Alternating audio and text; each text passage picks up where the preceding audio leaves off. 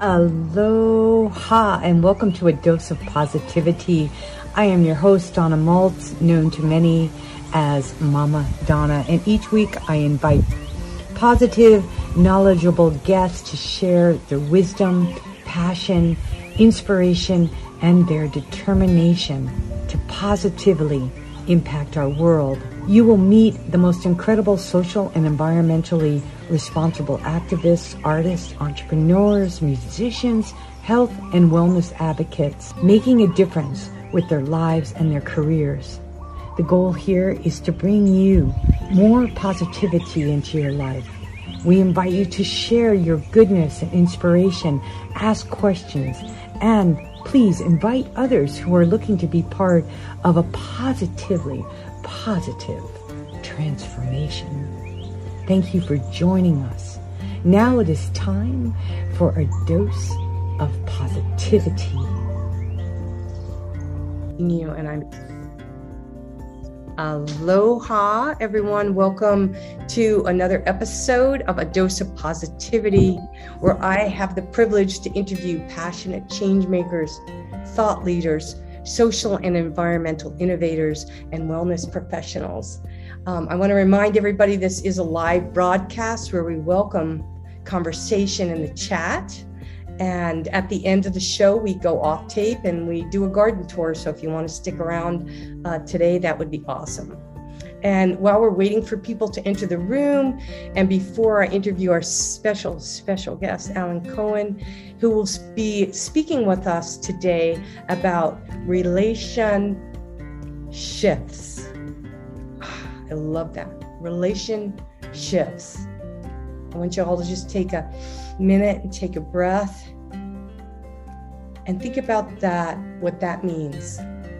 Ever since COVID, what's going on in the world, we're seeing shifts like we haven't seen in a long, long time. Inner and outer shifts. Relationships. But before, while people are coming in, I'd like to share a couple of paragraphs from one of my books, which was influenced by our special guest, Alan, um, who I had the great privilege of meeting over thirty years ago. When I first met him was after I read his best-selling book, A Dragon Doesn't Live Here Anymore. And I'm telling you, if you haven't read that book, it's to me, it became my Bible. And um, an incredible uh, way to shift a relationship with yourself. And this is a quote in, in my book that I share with you. This is how influential Alan has been in my life. Um, he, he, this is his one of his quotes. It takes a lot of courage to release the familiar and seemingly secure, to embrace the new. But there is no real security in what is no longer meaningful. There is more security in the adventurous and existing, for in the moment there is life, and in change there is power. Whoa. Relationships, you guys. I love this. So now, I'm just going to be honest with everybody who's on. I had an incredible breakdown when I was in my forties. And like I said, this book really helped me get through it. And one of the books that I reached for, in addition to The Dragon Doesn't Live Here Anymore, was The Tao Te Ching by Lao Tzu, also identified as Lao Tzu. He was the philosopher and the poet of ancient China and the founder of Taoism. I studied his profound words, and I stopped resisting and started to go with the flow. I read Alan Cohen's inspirational book, The Dragon Doesn't Live Here Anymore. This book reinforced my desire to purge pounds and pounds of toxic emotional dragons. As I gathered wisdom, I recoiled and I made peace with my past, with myself. I could propel forward with empathy for myself and listen more deeply to my inner desires. Thank you, Alan Cohen, for inspiring all that in me. So in this book, and I know a lot of you who are listening to this have read my book, but on page two hundred sixty is one of my favorite chapters. And I want you all to, um, everybody who has the book, um, or if you want me to send this to you, it's called Communication, Communication, Communication. And this story kind of is about a huge relationship I had with myself. Um, And I want to remind everybody, it takes nourishment and time to have long-lasting love relationships. And that is just a tad of what you're going to learn from Alan today, the lessons that he has taught me and why I am forever grateful for him coming on to A Dose of Positivity to share his years of wisdom. And I also want to let you know that relationships, like Alan says, provides us with huge rewards and sometimes very big challenges. And Alan is here today to shed light on how to transform difficult or painful relationships into rewarding ones and make good relationships even better. Alan is the author of over twenty-eight, because he keeps writing, popular inspirational books, including The Dragon Doesn't Live Here Anymore, and the award-winning A Deep Breath of Life, and the classic Are You as Happy as Your Dog? And everybody knows I am as the happiest person I know, and I both Alan and I are dog lovers. And his latest book, which is amazing, I haven't gotten the chance to read it yet, but it's called Friends in High Places, A Breakthrough Guide to Inter- Interdimensional Communication. He's a teacher of great warmth and wit and a marvelous gifted storyteller. Alan also brings us a blend of wisdom, intimacy, humor, and vision to the path of personal, professional, and spiritual growth. Thank you so much, Alan. So the last thing I wanted to mention to all of you guys is that he not only writes books, but he's contributed to the New York Times, he's the, to Chicken Soup for Your Soul, he's, he's written for them. Um, his books have been translated into twenty-five foreign languages. So if you haven't read any of Alan's books, um, Tel will be putting in the chat how you can read more uh, of his books. And also, if you're more of a broadcast person, you can find um, Alan will put in the Hay House radio station where he does um, po- uh, podcasts.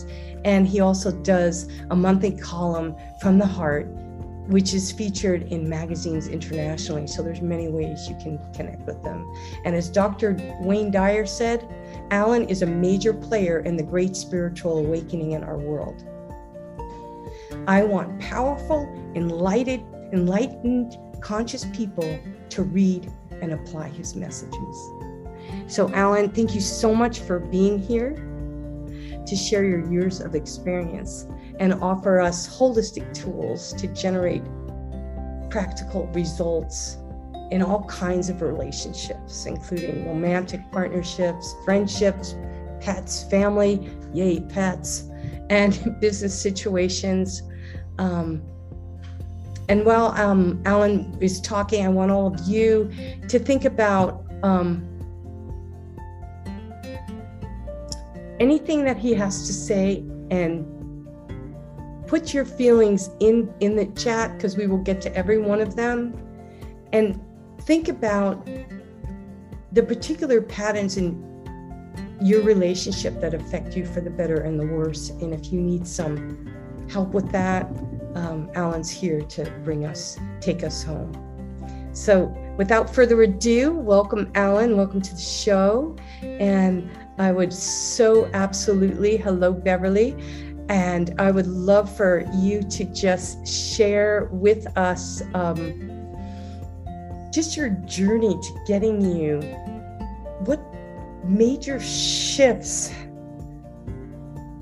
have happened in your life that brings you to the point where you are teaching people about relationships.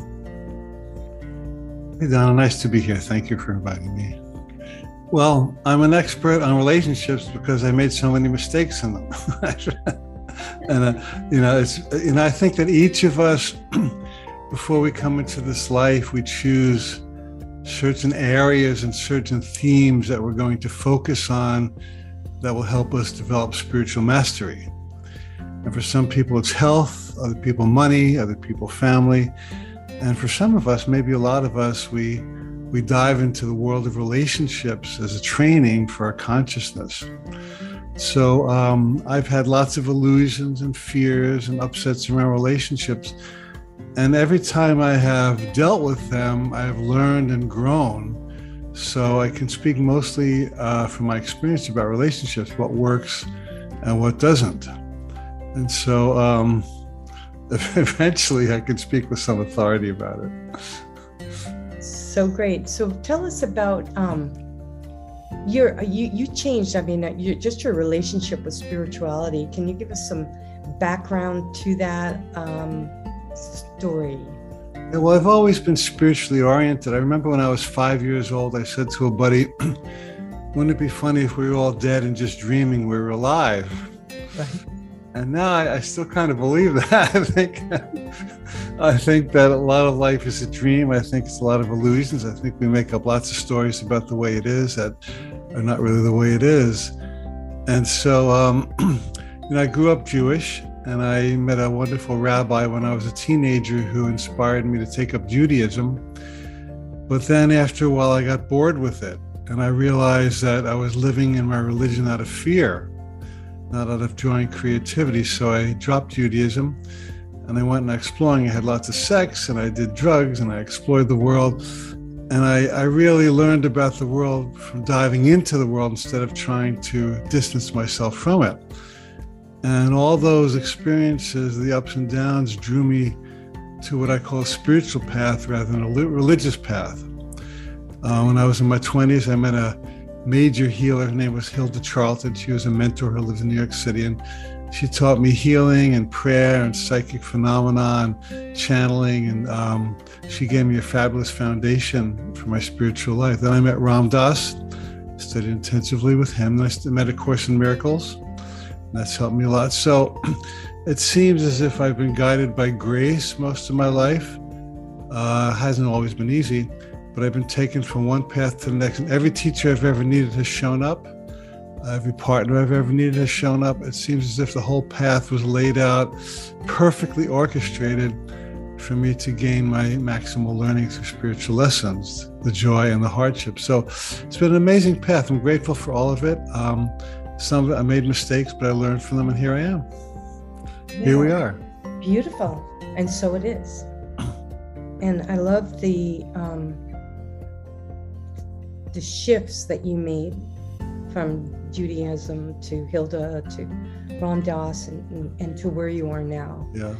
And I think um, so many people are in relation stuck.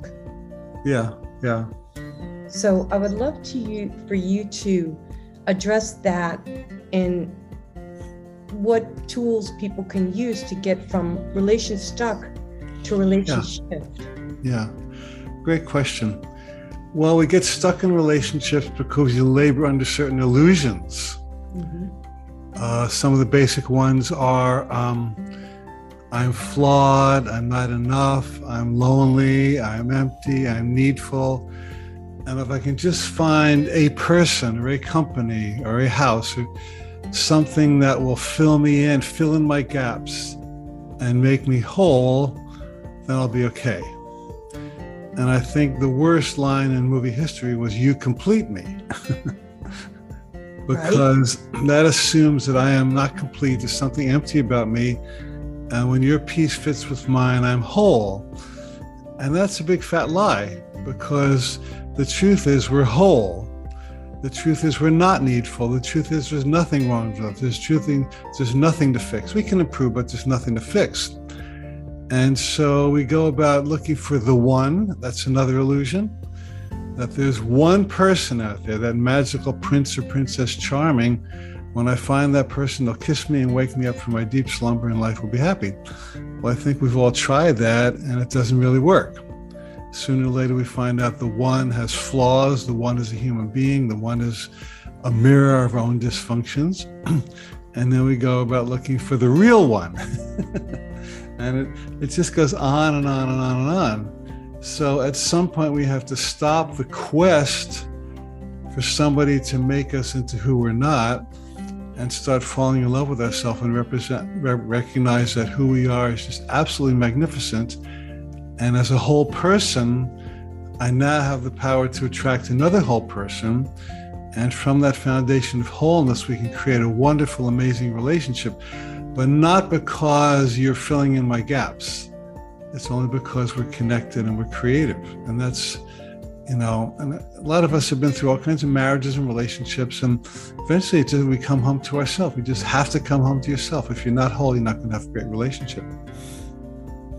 You know, I, I really appreciate you, what you're saying there. And I feel that a lot, there's so much fear for people about coming to that wholeness, to their self, because they've been, um, taken down by whether it's parental units, society, in the workplace.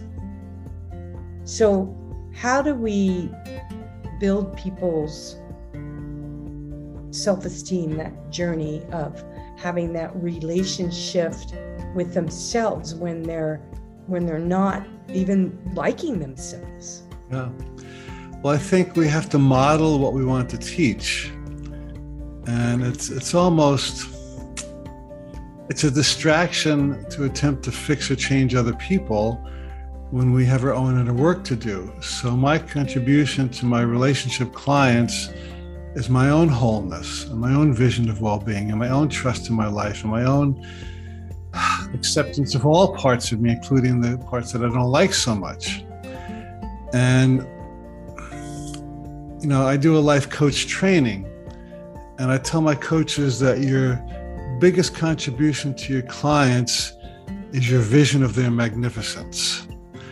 Uh, when you see them as capable and and mature and empowered and loving and, and magnificent, that vision invites them to meet you there.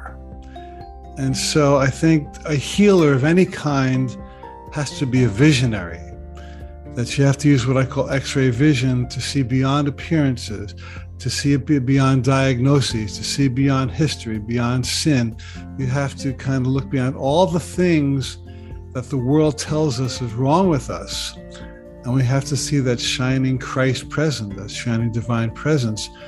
And by you holding the vision of your clients or family or children or friends or dogs as the highest they can be, then you establish yourself in a frequency that invites them to meet you there. And then, then you're both home together.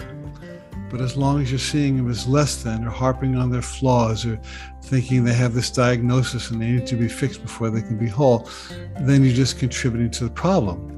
So I would say self-acceptance, vision, and uh, lightheartedness and trust. Those are all elements of relationship that and make it work when the harder, the, the the torturing and the badgering and the forcing and the waiting don't work. Yeah, you know, I, I, this this brings me to, uh, I think that it's really important for for us to discuss this, because shifts um, sometimes result in um, earthquakes, and shifts also can bring things together. Oh. And there's a time. Um, like I always refer to uh, energy vampires. They can be people or yeah. things or spirituals, beliefs or situations. Yeah. Um, and so I'd like to talk about that, or hear your perspective, Alan, on on forgiveness and, and, and allowing ourselves to release ourselves from, yeah. from anything yeah. like that. Well, great question. So I'm a student and teacher of A Course in Miracles, and the Course has a different perspective on forgiveness than most people do. Most people think, you did this terrible thing that damaged me, but now I'm going to overlook that and let you off the hook.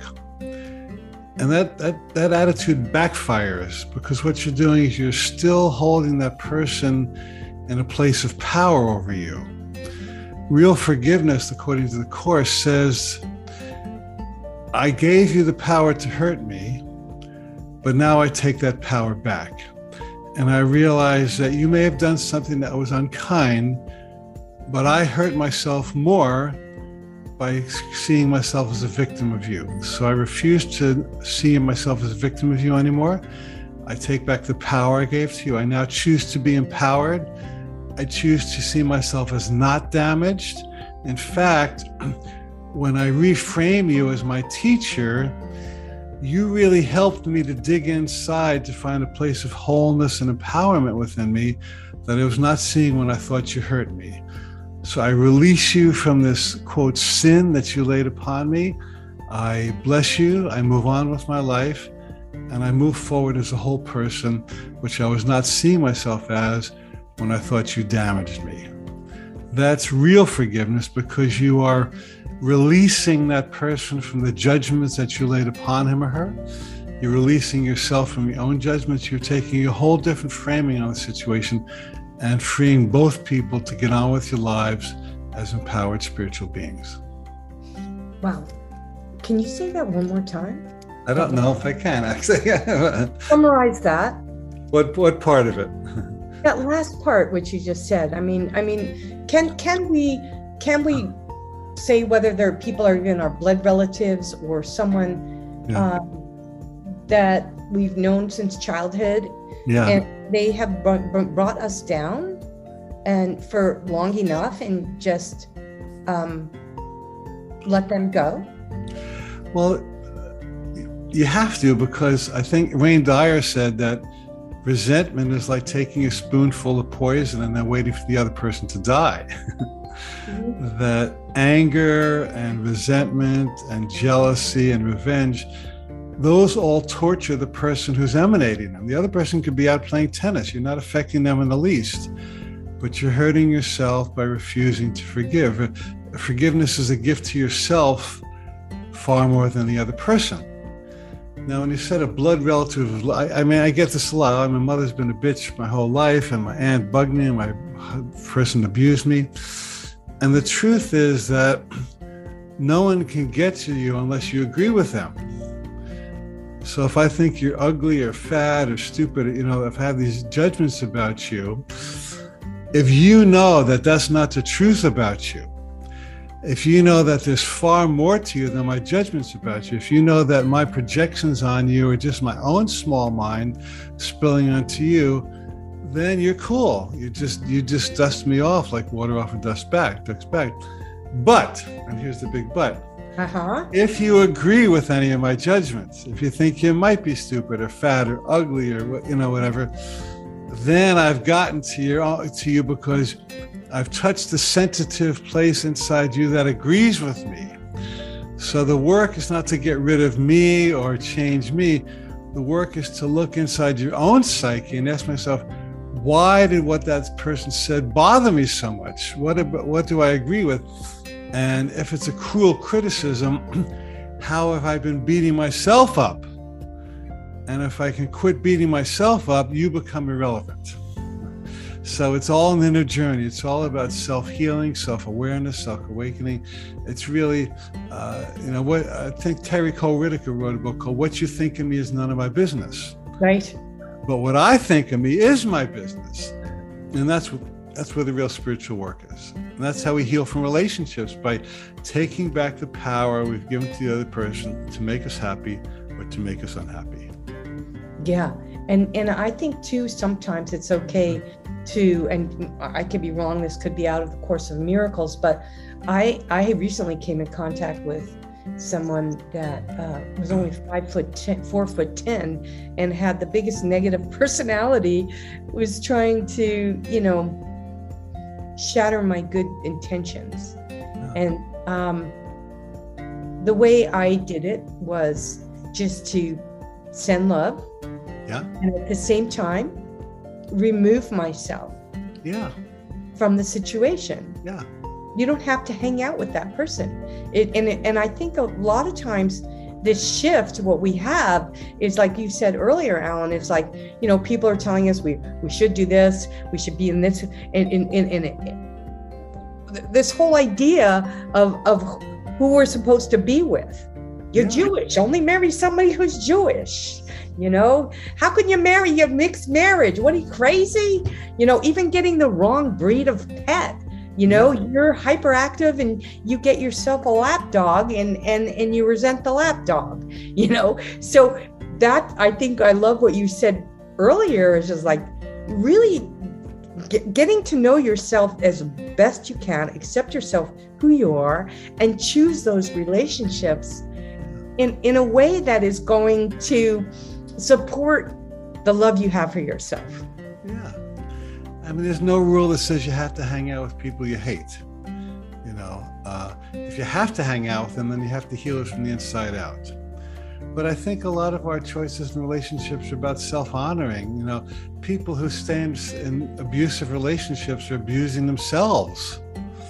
You know, yeah. There's a statistic that I think eighty percent of women who leave a battering relationship enter another battering relationship, because they've not healed their self-esteem to a point where they realize, I don't deserve this. But when they say, wait, I don't deserve this, I deserve somebody who respects and honors me. If you really get that, then you won't attract anybody else who batters you. But if you still have a self-image that says, oh, I'm not worthy, and then you're going to keep attracting according to your beliefs. So, you know, the work is internal. Uh, it's never about fixing or changing anybody else. It's about fixing or changing your own mind. And when you raise your own mind, then the things around you have a tendency to change naturally and organically without a lot of effort and struggle.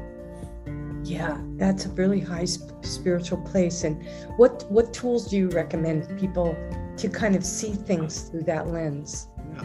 Well, actually, I I have a really good exercise that people use a lot and they love it. And it's, I call it soul-to-soul communication. Love it. So let us say, for example, you have a mother or a cousin or, or somebody who just drives you crazy. Maybe they're abusive, maybe they're negative, they, maybe they just complain. Or maybe there's something you want to say to them that they've never heard. So I say, I, I suggest to these clients, just sit quietly for five minutes each day and call that person to you spiritually. In other words, call them to mind. Uh, see their face, see their name, even notice the things about their body or the personality that you don't like. Then I say, imagine that you could pierce beyond the veneer of their personality and their actions. And there's somebody in there behind the scenes who is really a wonderful, loving, magnificent person, somebody who really cares about you, somebody who really supports you, but they happen to be in pain. They happen to be in dysfunction. So I want you now to talk to that person who is whole and beautiful and lovely, and say to them what you'd like to say to them if they were really willing to get it. So it ceases to be a personality to personality interaction, and you've elevated it to a soul to soul interaction, where my heart is speaking to your heart, my spirit is speaking to your spirit, my mind is speaking to your mind, my soul is speaking to your soul. You've just upped the game and created a relationship with them at a higher level. Excuse me. And you actually haven't created that. That is the true nature of your relationship. On a soul level, you really do love each other. On a soul level, you really are connected, but you've both forgotten it. So if you choose to be the first one who remembers that I do love you and I do want to connect with you, we do have a good relationship, and you come from that place, you are initiating an interaction that works on a whole different level. And I tell these people, if you practice this every day for a week or two or three weeks, two things will shift. One is for sure, your attitude will shift. You will no longer be at the effect of the behavior. Your upset with them will dissipate, and you will be relaxed in their presence. Mm-hmm. The second thing that will likely shift, no guarantee, but likely shift, is there will be some transformation of the relationship, because who you're bringing to it is different, and who you're eliciting from them is different. So always your attitude will shift, And most of the time, the experience of, the, of being with them will shift. It's a really good exercise. I've done it hundreds of times myself. It always works when done sincerely. So this is my favorite tool for shifting relationships. That's so beautiful. We we have more power than we think we do. I think always. That's what it boils down to. And okay, I, can I tell a quick story of how that worked for me, how I learned that? Yeah, please. Oh, gosh, yeah. So um, in my twenties, I was living with a bunch of guys out in this house and neighborhood. And we were hippies and pot smokers and bearded, and we didn't quite fit in with this conservative neighborhood. And we were partiers. And the lady next door named Missus Ryan did not like us. And she called the cops on us and complained about us. And, you know, we just had a bad relationship. And I went to a seminar one night, and the teacher said, just take somebody you don't like and call them to you. And I called her to me. And he said, just find a moment where you can just like her and appreciate her and accept her. And I did. For about a minute, I just felt, oh, you might be a nice person after all. The next day, I was in my garden. And Missus Ryan approaches the fence. And I thought, what is she going to complain about now? Well, Alan, she says, I, I haven't been a very good neighbor. I know you guys are really nice guys. So let's let's make amends. Let's start over. Let's have a nice relationship. And I was I almost fainted because this is completely out of character with this woman and our whole relationship. Yeah. This was a scientific experiment, Donna, because the only thing that changed was one night I sat for just a minute or two. And I let that woman into my heart. I quit judging her, I quit resisting her, I just connected with her in spirit. From that inner spiritual work, the external transformed and mirrored the new spiritual level I attained. So the outer manifests the inner. That's the way all relationships work.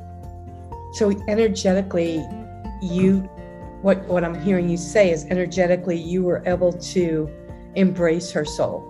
That's that soul to soul you talk about. Exactly. And and that's where that power, that power within, to realize that it's not just when the telephone rings, you know who's on the other line. There's right. something to that too, but this is this is even stronger. This is that much deeper, much deeper. Much deeper. But yeah. It's kind of like that same thing, that knowing, that inner knowing. And exactly. Um, It was transformation at a soul level, not just a mental or personal or emotionality level. Right, and she felt it. She really, she, um, did. Yeah. she did. And so, so what happened after that? Did you guys calm down a little bit? Did you? Or I, I don't remember. Or did you all, move all out? I remember, all I remember is that we got along with her better. Whatever. I don't know if she brought her flowers or something. I don't know if she just got over us, but something shifted. That was really important. Well, and it's it, it take like it's kind of like. You said it earlier, you know, it takes it takes two to tango. It takes two, yeah, yeah. It takes both people willing to be able to make that um, commitment. And the, like I said, the story that I, I wrote in my book that was really in, inspired by The Dragon Doesn't Live Here Anymore. It's called Communication, Communication, Communication. And what I, a lot of, Kevin and I, we've been together, you know, both of us, Alan and I knew each other before our son was born, which is, he's thirty years old. He came to Alaska. I, I actually read that book and made sure he came and spoke to, uh, he spoke at our restaurant. He spoke at that a couple of places. We had a Charlie Tweet. Oh my God, we had a great time. But um, it was it's just all about communication. Um, and Kevin and I, we several times throughout our relationship have fallen to, after thirty-eight years, you know, different places. Like I, I'll tell people, we got, we've gotten divorced at least a handful of times, but it's only usually for twenty-four hours. And we sit down and we communicate and we say to one another, you know, these are the things I don't want to be in that relationship anymore. Doesn't mean I don't love you, but these are the things about you I do love. And these are the shifts that I, the relationships, yeah. That if we're going to make our relationship work for another ten, twenty, whatever, the, then then I'm communicating these these these choices I have to be in a long-lasting love relationship. Good for you. Congratulations. And it really works to to yeah. to let it all go, to just yeah. be willing to say, you know, no, I don't want to be in this relationship with you anymore. And so sometimes he would shave his beard or grow a mustache, and that was part of the shift. And sometimes I would just change, stop wearing a certain colored dress or wear my hair in pigtails. But that's that exterior. That's not that soul to soul thing. Right. And it and it really works um, to to to be very clear on who you are, what you love, and what your purpose is. And when you communicate that to those around you, I mean, you just like, for example, our, our animals, Alan, like I love that we both have that connection with, with, oh, see, soul to soul. Did you see that? Right? Whoa, they're communicating. They agree. So when you um, have that deep connection with an animal or a child, and then you, you, you, I think we get conditioned over the years where we, we lose that um, intuitive side of ourselves, that real uh, loving, choosing to nurture another. Like we're nurturers for our animals. We're nurturers for the children. We forget to nurture that child, that animal instinct within. And therefore, how can we nurture somebody else? I think that, um, I think we have soul contracts with certain people. A soul contract is before you're born, you set up a deal with various people who are going to come into your life. And some of them are going to be lots of fun, joy, and love, and some of them are going to be hard. Mm-hmm. And some of them are a combination. But in all cases, they are fostering your spiritual growth. So when you're married for somebody for thirty-eight years, you absolutely have a soul contract with them, including the fun and joyous loving stuff and including the hard stuff. And both elements push us to grow. The purpose of relationship of all kind is to bring out the best in each other and empower each other to be our highest and best selves. uh, How you get there is roundabout sometimes. But if you're becoming more and more of yourself and more empowered and more whole, more alive in a relationship, it's working. If you're feeling boxed in or limited or resentful or pissed off, you have some work to do. So it's very helpful to regard our husbands and wives and close people as our best spiritual teachers who are stimulating us to become more of who we are. Dee and I, we've been together for twenty years, and I become only stronger and clearer and more empowered. We have our ups and downs. At times we haven't wanted to be together for sure. But in general, our learning curve has been to empower each other to be more of who we are with confidence and trust and no apologies and no ashamedness. And so uh, anything you can do in a relationship to foster your, your partner's growth is great, and anything you can do to use whatever your partner's doing to foster your own growth is great. And then you end up being two shining spiritual beings instead of two people who are just chasing each other's tails on a karmic wheel. No, I, I, I love that, and and I think too, Alan, what works for me in in, the, in my all all my relationships is the these long-lasting loved ones is to really Bring, pull out, not only just pull out the best in each other, but allow that person to evolve and to be who they're meant to be. Yeah, exactly. And I think a lot of us get into relationships for the wrong reasons, and they're getting in a relationship because they want that person to be something for them, like exactly their object or their thing. And exactly. um, that is not a universal principle that guides a healthy relationship.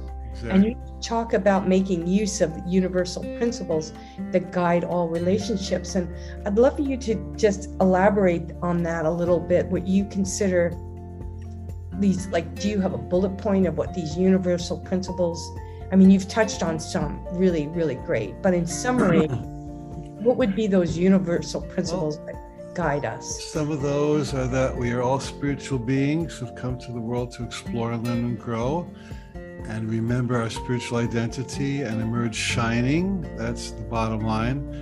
The second is that everyone who shows up in your world is a reflection of your own consciousness, for better or worse.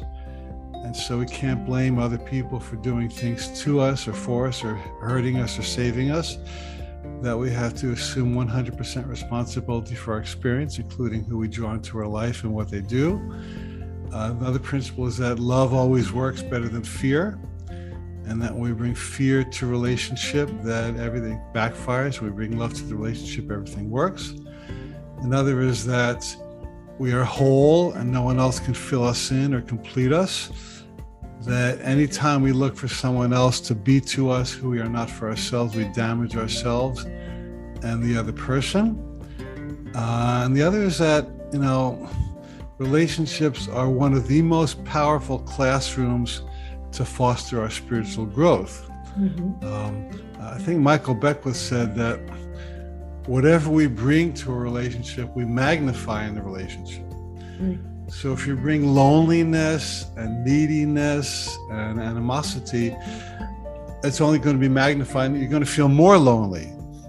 I mean, nothing is lonelier than laying in bed next to somebody and feeling a world away from them. So it's not, if you're expecting somebody to offset your loneliness, it ain't going to happen. You have to handle your loneliness from inside out.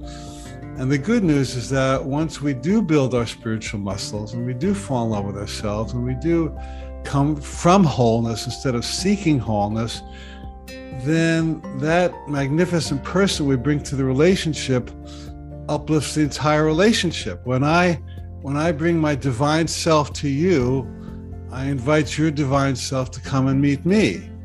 But if I'm bringing my nagging or upset or needy or critical self, well, then you have two people nagging and critical. But so I have to, I just have to, have to bring my highest self to the relationship in order for both of us to have the best relationship possible. I think someone said, um, The Course in Miracles says, that you remain safe as long as one of you remains sane at any given time. And it yeah. sounds funny, doesn't it? But it's true. Right. That if I'm in my, if you go wacky on me, but I remain in my right mind, we're safe. If you, if I go wacky on you, and you remain you're, we're safe. But if we both get wacky together, then we're in trouble. And Hilda used to give a a, a marriage vow. The only, the only marriage vow she gave was, okay, never fight on the same day. She said, you can fight on Monday, you can fight on Tuesday, but don't fight on the same day. And these, these sound silly, don't they? But they're actually divine metaphysics, because the truth is that um, as long as one person remains sane, we're both safe. So your my my contribution to you is my sanity, and your contribution to me is your sanity. I absolutely love that. And I, I must say that when I'm thinking of the words you're saying right now, how much sense that makes, because in in my relationship, per se, with Kevin, and even even my my my son when he was growing up, it's just like we all have meltdowns. Yeah. And if we can communicate and we can be honest, and and you're there for that person, and then at any given time, that person, we we give them permission and space. And we hold that, that container, like you said earlier, we hold that that energetic space for them. And there's yeah. that trust, yeah. and there's that love, and there's and, and I, I would tell Kevin every time he would cry when he really got vulnerable, and yeah. and, and I say, you know, I, I I've never loved you as much as I do right now. Yeah. Beautiful. And, and that just helps. That just helped us get so much uh And and I do that with my my girlfriends too, you know, that is, you know, who wants to have a pity party by yourself? And if I can if I can be there and make myself available and let them vent. And usually what, I, what I'm going to say right now, I think is so important to everybody who, who's listening. And Alan, I think you'll agree to me, agree with me on this. When you're having struggles with someone in a relationship experience, the best thing that you can do is get out of your comfort zone. And I'm talking not just emotional comfort zone, but physical. Leave, leave the place, leave the room, leave the home, leave the familiarity of where you are, and head to nature. my best breakthroughs in any relationship I ever had is either inside the womb of the mother, which I swim in the ocean every day when I'm having a conflict with somebody or someone needs to vent, and, and let it, let nature absorb it. Go to the cliffs and or, or wherever you are, uh, and I know a lot of you are maybe in the inner city, so you you you can't really go and scream in a park. But releasing any kinds of feelings and having someone be there for you to validate, you don't have to buy into it. You're you're just there and making yourself available for that person to express themselves. Yeah, and allowing them to shift. And you because make a really good make a really good point, Donna, because. Um, I'm constantly coaching people, do whatever it takes for you to come to peace. Yeah. So when you go to the cliff, you go to the park, or you walk your dog, you take a bath, or you do some yoga, you get massage, you listen to music, you, you're not really running away from the relationship. What you're doing is getting your head on straight. You are coming home to yourself. You are raising your vibration. Yes. So when you go back to your partner or your dog or your kid, whoever it is, you're now coming with a clear head and you're in your right mind and you're at peace. You're vib- you know, relationships are much more vibrational than they are verbal or even behavioral. So when you're at peace after going to the cliffs, hopefully without jumping, you come back and you're bringing a new person to your partner. You're bringing a relaxed person, a fresh person, a whole person. So really, your contribution to your own happiness and your own inner peace, that turns out to be the best contribution you can make to your partner in your relationship. Absolutely. And you know, something that I just admire and I just love so much about what you bring to the table in your podcast and all your lectures, all your teaching, all your trainings, is how And and to me, like my my higher power or my higher spirit is when I'm out in nature. I'm like Buddha, sit under a tree or climb a tree to help me achieve what I cannot on my own. To to really exactly. rely on that um, that spirit, kind of have that soul to soul with that connection. Like it doesn't have to be Jesus or Buddha or, or a tree, whatever it is to whoever is listening right now.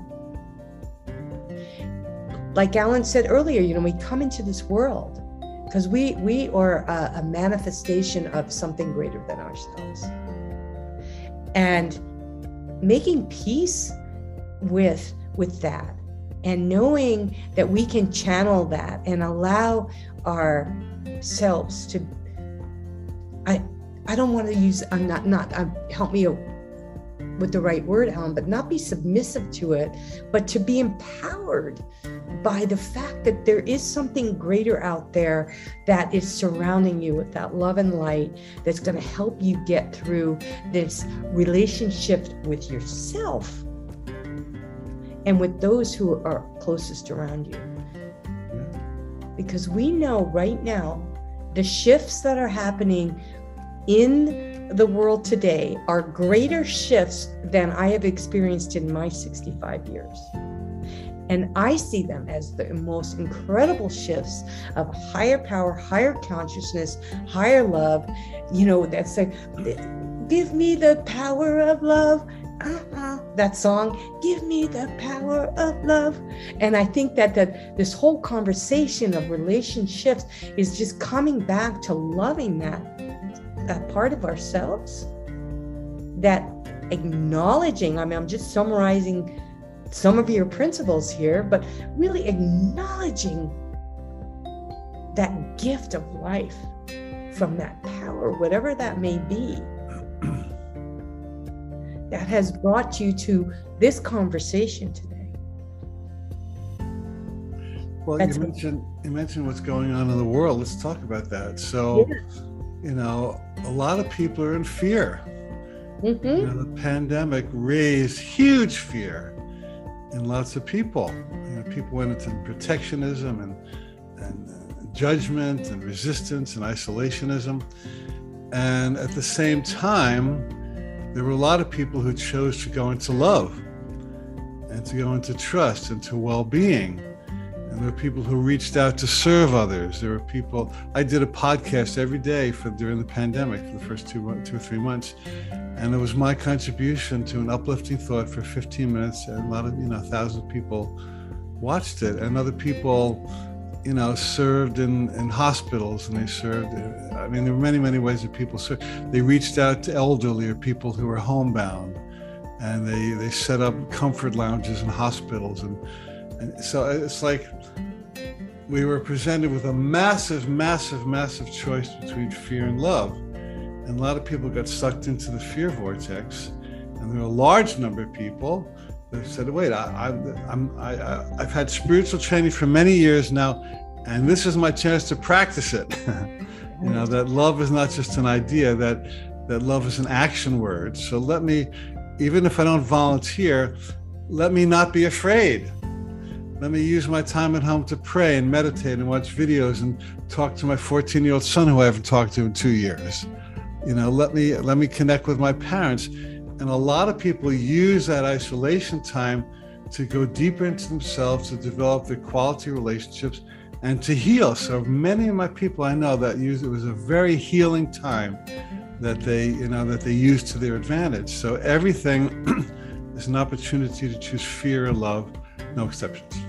I love that. And like we've talked about in past um, episodes, how freedom lies on the other side of fear. Yeah. And where do we, where do we choose to reside is a choice we get to make. Amen. I just absolutely appreciate that so much. And this inner work, um, that we do shifts our outer work and our outer condition. And so we are able to, um, I just love that, you know, I, I did my part too during the pandemic, because you know what? I was standing on the side of freedom, and it was gave me more freedom to speak my truth and to help as many people as I could get through and continue. That's when I, I published three books during the pandemic. And, and and there's a lot of people like like us who are out there who are more motivated, more courageous, yeah, yeah. more devoted, right? Yeah, right and, on. And it started. Part of that is is creating this, taking this self-sabotage, and turning it. And one of the quotes I have of yours in in my book, Alan, is is the one you talk about affirmations. It is is creating these. These affirmations. I'd love you to just kind of close us out here, because we're um, getting close to an hour. This has been one of the best, most enjoyable, fun hours.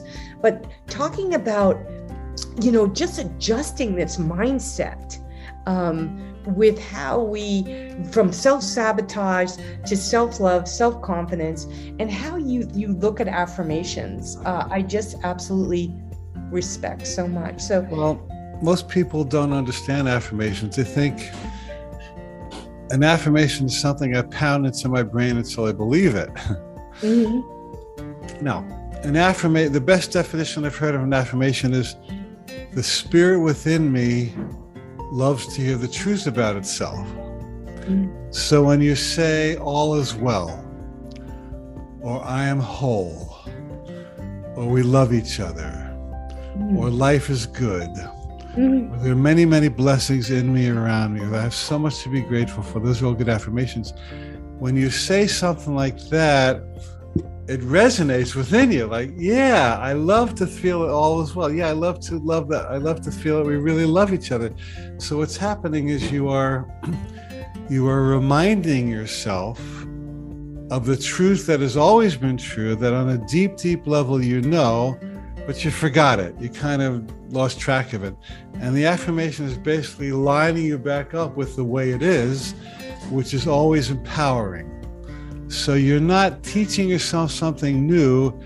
You're reminding yourself of something that's ancient and eternal that you forgot, which is exactly what you needed to remember to get back on track. And that's how an affirmation works.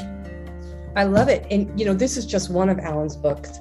Enough already, right? So you could say positive and, or negative things to yourself, right? But when we have this, this, it's enough already, the power of radical contentment. And this is this is like an incredible one. Of, I, I love this book. Anyway, um, you guys, the, I want everybody to just take a minute and absorb what Alan just said. That whole self-talk, like enough already of self-sabotage, doing these negative affirmations. And my world is getting better each moment. I am grateful for this moment. One of my favorite affirmations is I am strong, I am healthy, I am whole. And that gets back to what Alan was talking about at the very beginning. We complete ourselves. I am strong, I am healthy, I am whole. Not needing anything or anyone to complete us. And anybody who is feeling that need is needy. And anybody who is choosing to shift and find that wholeness, you have found Alan Cohen here. And if you are ready to take this to the next level and really shift, and I know everybody who knows me, I'm always guiding you to the right places. But Alan is offering this incredible three-day workshop, webinars, to go way deeper into these subjects where you'll be able to talk with him and ask questions. And Tel's going to put that link in here. And if you guys um, aren't already getting my newsletters, pop your email in. Um, this notice will go out. It's also in our Facebook group. And if you're not in the Facebook group, Holistic Health, Nature Therapy, Living Like the Future Matters, I encourage you to go in there. You can see we post incredible people who are doing amazing work like Alan. Um, also, you can post events and things that you're doing. Uh, anything that is positive. That is where you get your daily dose of positivity. But what I would love to do right now, Alan, with these last precious minutes I have with you, is maybe you could talk a little bit more about this upcoming um, workshop. Also, if I know a lot of people who follow me are looking for big major career shifts, and uh, we have a lot of thought leaders and energy workers and light workers. Um, if you could just share a little bit about your leadership program that you're doing too, I think people would be very interested um, in pursuing. Um, well, the relationship one is a six-week uh, program. It's a six live webinar starting June seventh, and we're going to explore all kinds of relationships and why we get stuck and how we get unstuck. And we're going to go very deep in the themes you and I talked about today. I'll be live and interactive. I'll be able to coach some people and do Q and A during the program. We'll have a nice guided healing meditation. Uh, there'll be core principles we'll present each week. So it'll be very thorough, very intensive, very intimate, and fun. Uh, my life coach training is a six-month intimate intensive program starting in September. We train people to be professional holistic life coach. You can do it for a livelihood, you can do it part-time, you can do it just for fun. And we have a group of about twenty-four people that go very, very deep together for six months. So um, all these all these programs are icons on my website, alan cohen dot com. And if we could, Donna, um, could I close with a moment of vision or meditation or prayer for people? Would that be okay? Oh, I would be honored. Thank you so much. Yes, okay. Please. Well, first of all, it's been nice to share this with you. Thank you all for showing up. We appreciate it. And thank you, Donna, for having me. It's always a pleasure. Nice. So for those who are with us, just close your eyes for a moment and have a vision of your highest and best self. Who are you when you're shining? And if it helps, go back to some memory of a time as a child, a young adult, or whatever, when you felt you, like you were really in your power, and you were really whole, and you were really self-loving, and the universe was exuding itself through you.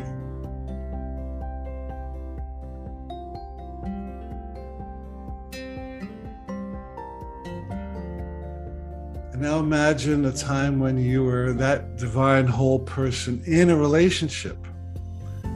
Maybe it wasn't your whole relationship, but there were moments when when you felt really alive and really yourself and really relaxed and really trusting.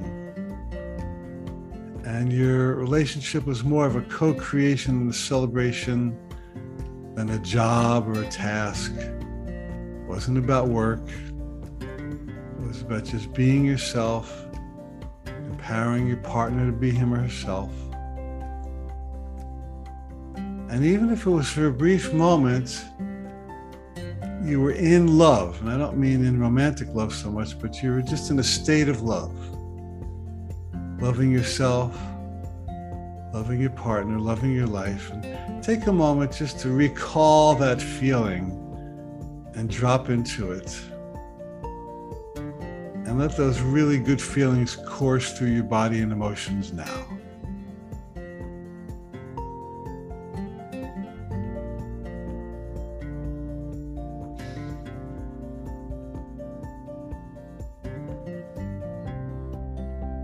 And so what you're doing is you're reclaiming your true self.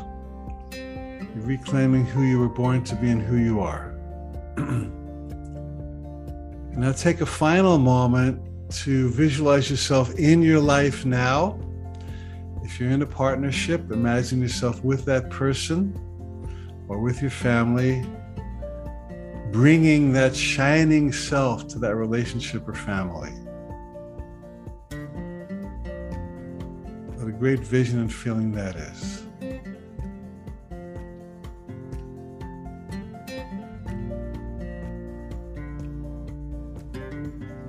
And imagine bringing that shining yourself, shining self to your work life or going through your day. So what we're doing is building the vision of bringing your highest self to your life, and inviting your life to raise frequency to match that higher self.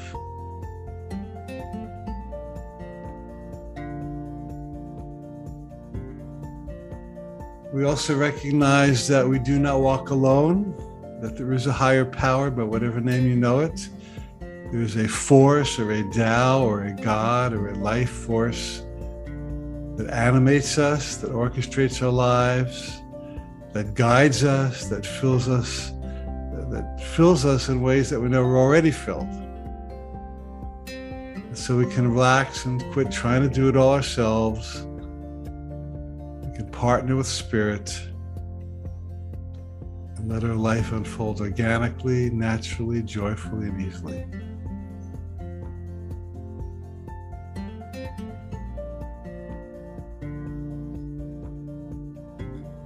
So we claim the life we were born to live.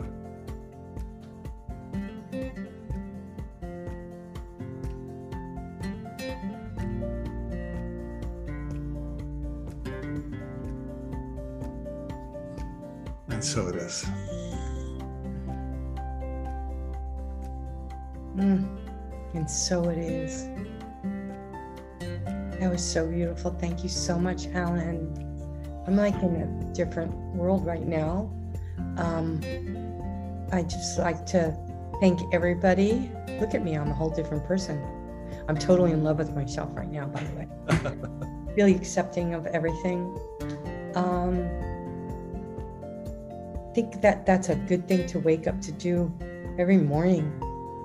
Get in touch with that beautiful place within. But I just want to thank you from the bottom of my heart for being here, and um, looking forward to seeing you in September again.